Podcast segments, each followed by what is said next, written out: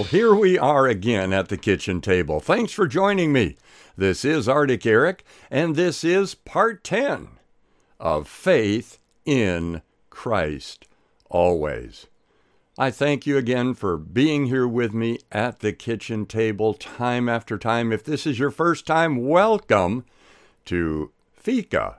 Faith in Christ Always is our theme, and as I said, this is part number 10. I encourage you to share these with others. And if you haven't heard the preceding messages on faith in Christ always, you may want to listen to those as well. The last time we met here at the kitchen table, I mentioned that we have peace with God. And at the beginning of Paul's letters, he generally, if almost not always, mentions grace and peace to you.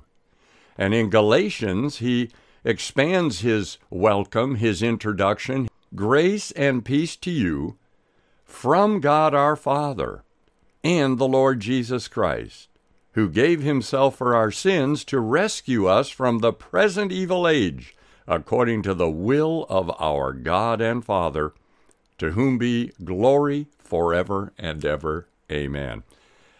This is a peace that goes beyond our understanding and is actually completed, that objective understanding we have, but it's completed experientially. When deep in our hearts we experience that new life and the peace with God that it accompanies. Our discussion today here at the kitchen table is going to focus on righteousness. And we'll, of course, define that as we go through Scripture here at the kitchen table. Let's begin in Romans chapter 3, verses 21 and 22. But now the righteousness of God, apart from the law, is revealed, being witnessed by the law and the prophets, even the righteousness of God through faith in Jesus Christ, to all and on all who believe. It begins with two words, but now. Listen, God is in the now for each of us. Today is that day. Today is the day that the Lord has made. Today is the day to know Him more intimately. So, but now, let's live in the right now. Faith is a right now proposition. But now, the righteousness of God. What is that? God's righteousness, the righteousness of God, is the act by which God Himself brings people into a right relationship with Himself. That is known as the righteousness of God. We see here by definition, it's an act by which God brings people into a right and proper relationship with Himself. And this is done, as we read here in Romans, apart from the law. That has been revealed to us and witnessed by the law and prophets. So it is not law keeping. No, it is a righteousness, a right relationship given to us by God. And the question is, how do we receive that? How do we live in that peace, in that right relationship with God? Well, we declare here in Scripture, it's declared even the righteousness of God through faith in Jesus Christ. So we receive, we appropriate, we take hold of the Lord Jesus Christ and God's righteousness. We're counted righteous before God. God's righteousness comes to us through Jesus Christ, through faith in Jesus Christ. And for whom? For the lawkeeper? No, to all and on all who believe. So we can see that believing is also a part of it, and we'll look further at that. In Romans chapter 4, verse 3, there's a question here. What does the scripture say? Abraham believed God. And Abraham, we know, is the father of faith. Abraham believed God, and it, faith in God, Abraham's believing God, it was accounted to him for righteousness. But what is a righteous person? A righteous person is someone who lives by God's amazing grace through the Spirit of God lives in a right relationship with God by faith. So, Abraham, a righteous person through faith, and we also become righteous people in a right standing with God the very same way. We don't need to back away from being righteous because it isn't our righteousness. It isn't our rightness, our properness, our correctness. No, it is the righteousness that comes from God through faith in Jesus Christ, never by works, never by keeping the law. We read in Galatians 3 6 Abraham believed in, adhered to, trusted in, and relied on God.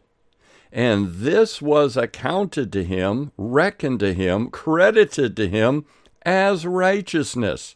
Yes, he conformed to God's divine will in purpose, thought, and action by believing. And listen, in James, we're told that he, Abram, was called God's friend. And we also become family. We also become friends through the new birth, through faith in Jesus Christ. Amazing, amazing, amazing. All right, let's continue here with Romans 4 5. To him who does not work, but believes on him who justifies the ungodly, his faith is accounted for righteousness. So we can see here we have a part to do.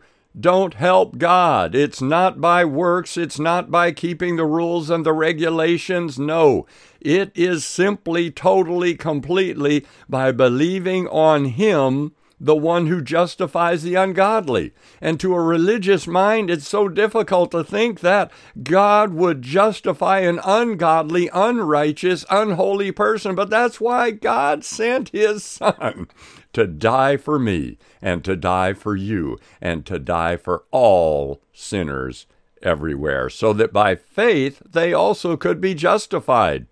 What is that?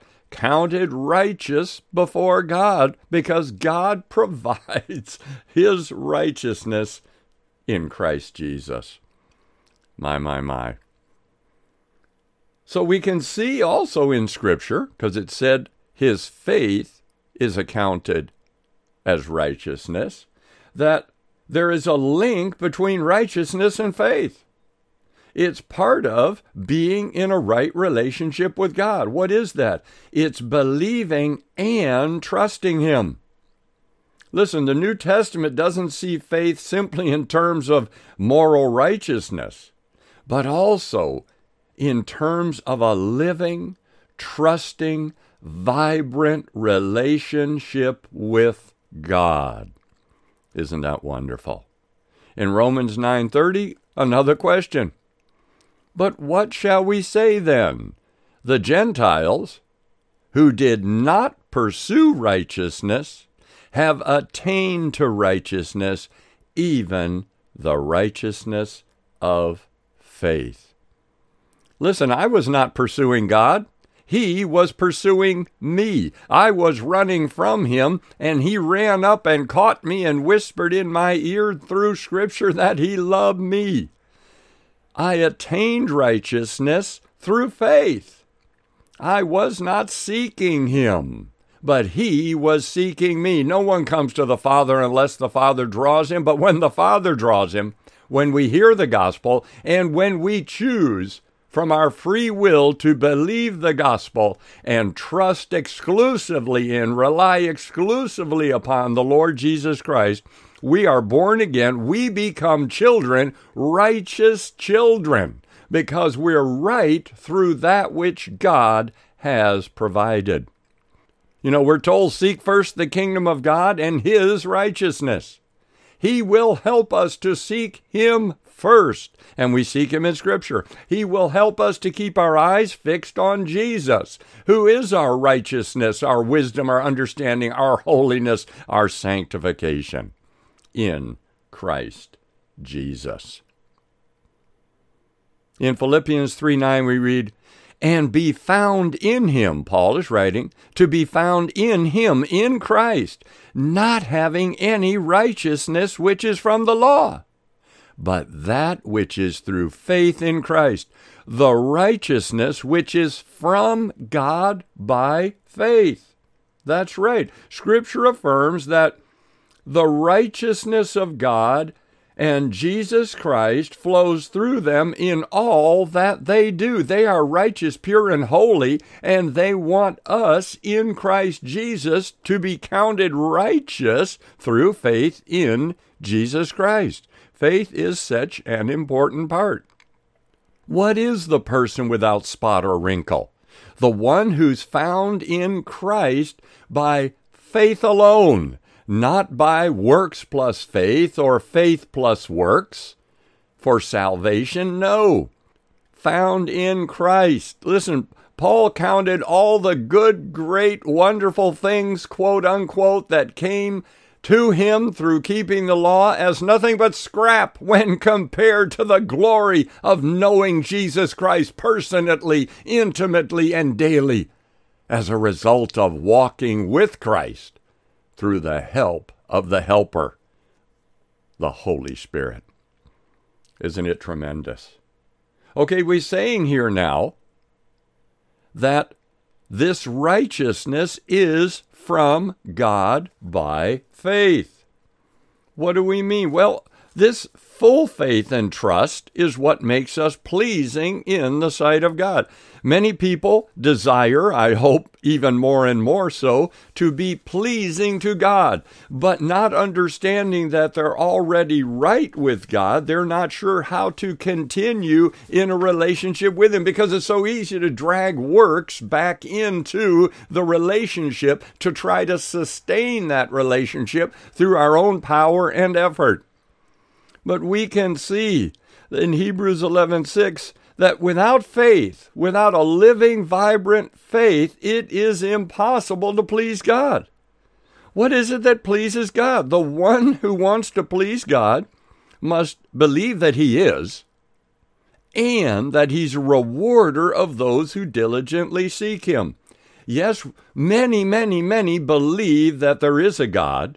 They believe that He is, but they're not trusting Him to save them, to deliver them, to heal them, to walk in them as a result of his empowerment through Scripture and the Spirit to diligently seek him.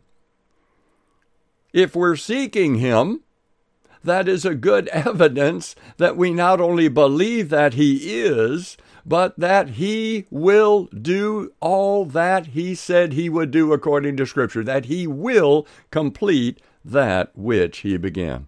Let's look at Noah in Hebrews 11:7. By faith, Noah, being divinely warned of things not yet seen, moved with godly fear and prepared an ark for the saving of his household. And we're to live that way. There are warnings in Scripture. There are promises in Scripture, things that we have not yet seen, but our healthy, reverential fear of the Lord causes us to walk into those things which God has prepared for you, for me, for our households. Jesus is the ark. It is the ark in us, and we are in the ark, sealed unto the day of redemption by the precious Holy Spirit. We need to remember that our righteousness is not on par at all with God's righteousness. We cannot, through our own ability, strength, and power, achieve a righteous, right standing, right relationship in the sight of God or with God. It just isn't going to happen we can work ourselves wearily with good works and good actions and good thoughts and good attitudes in order to be good enough for God, but we will always fall short because God, as I said earlier, He is the one who must provide the access to Himself in order to be right with Him. And that access comes through a person, not by works, not by the law, but by faith in Jesus Christ. Let's remember what Scripture says there is not a just man on earth who does good and does not sin.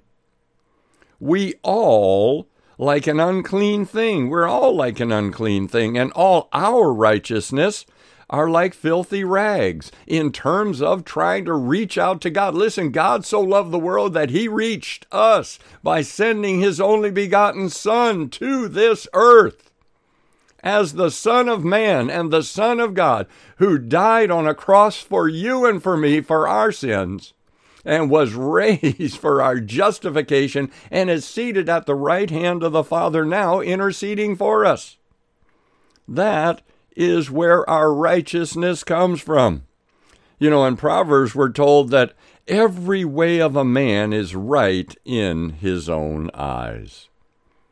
You know, there is so much situational goodness. There is so much comparative goodness. Well, I might do this, but I don't do that, and that makes me better than the one that does that because I only do this. Or, my good works are greater than his or her good works. Listen, God's not counting works, He's counting on you trusting Him, relying on Him and walking with Him by faith in Jesus Christ through the Holy Spirit. Jesus said to them, You are those who justify yourselves before men, but God knows your hearts.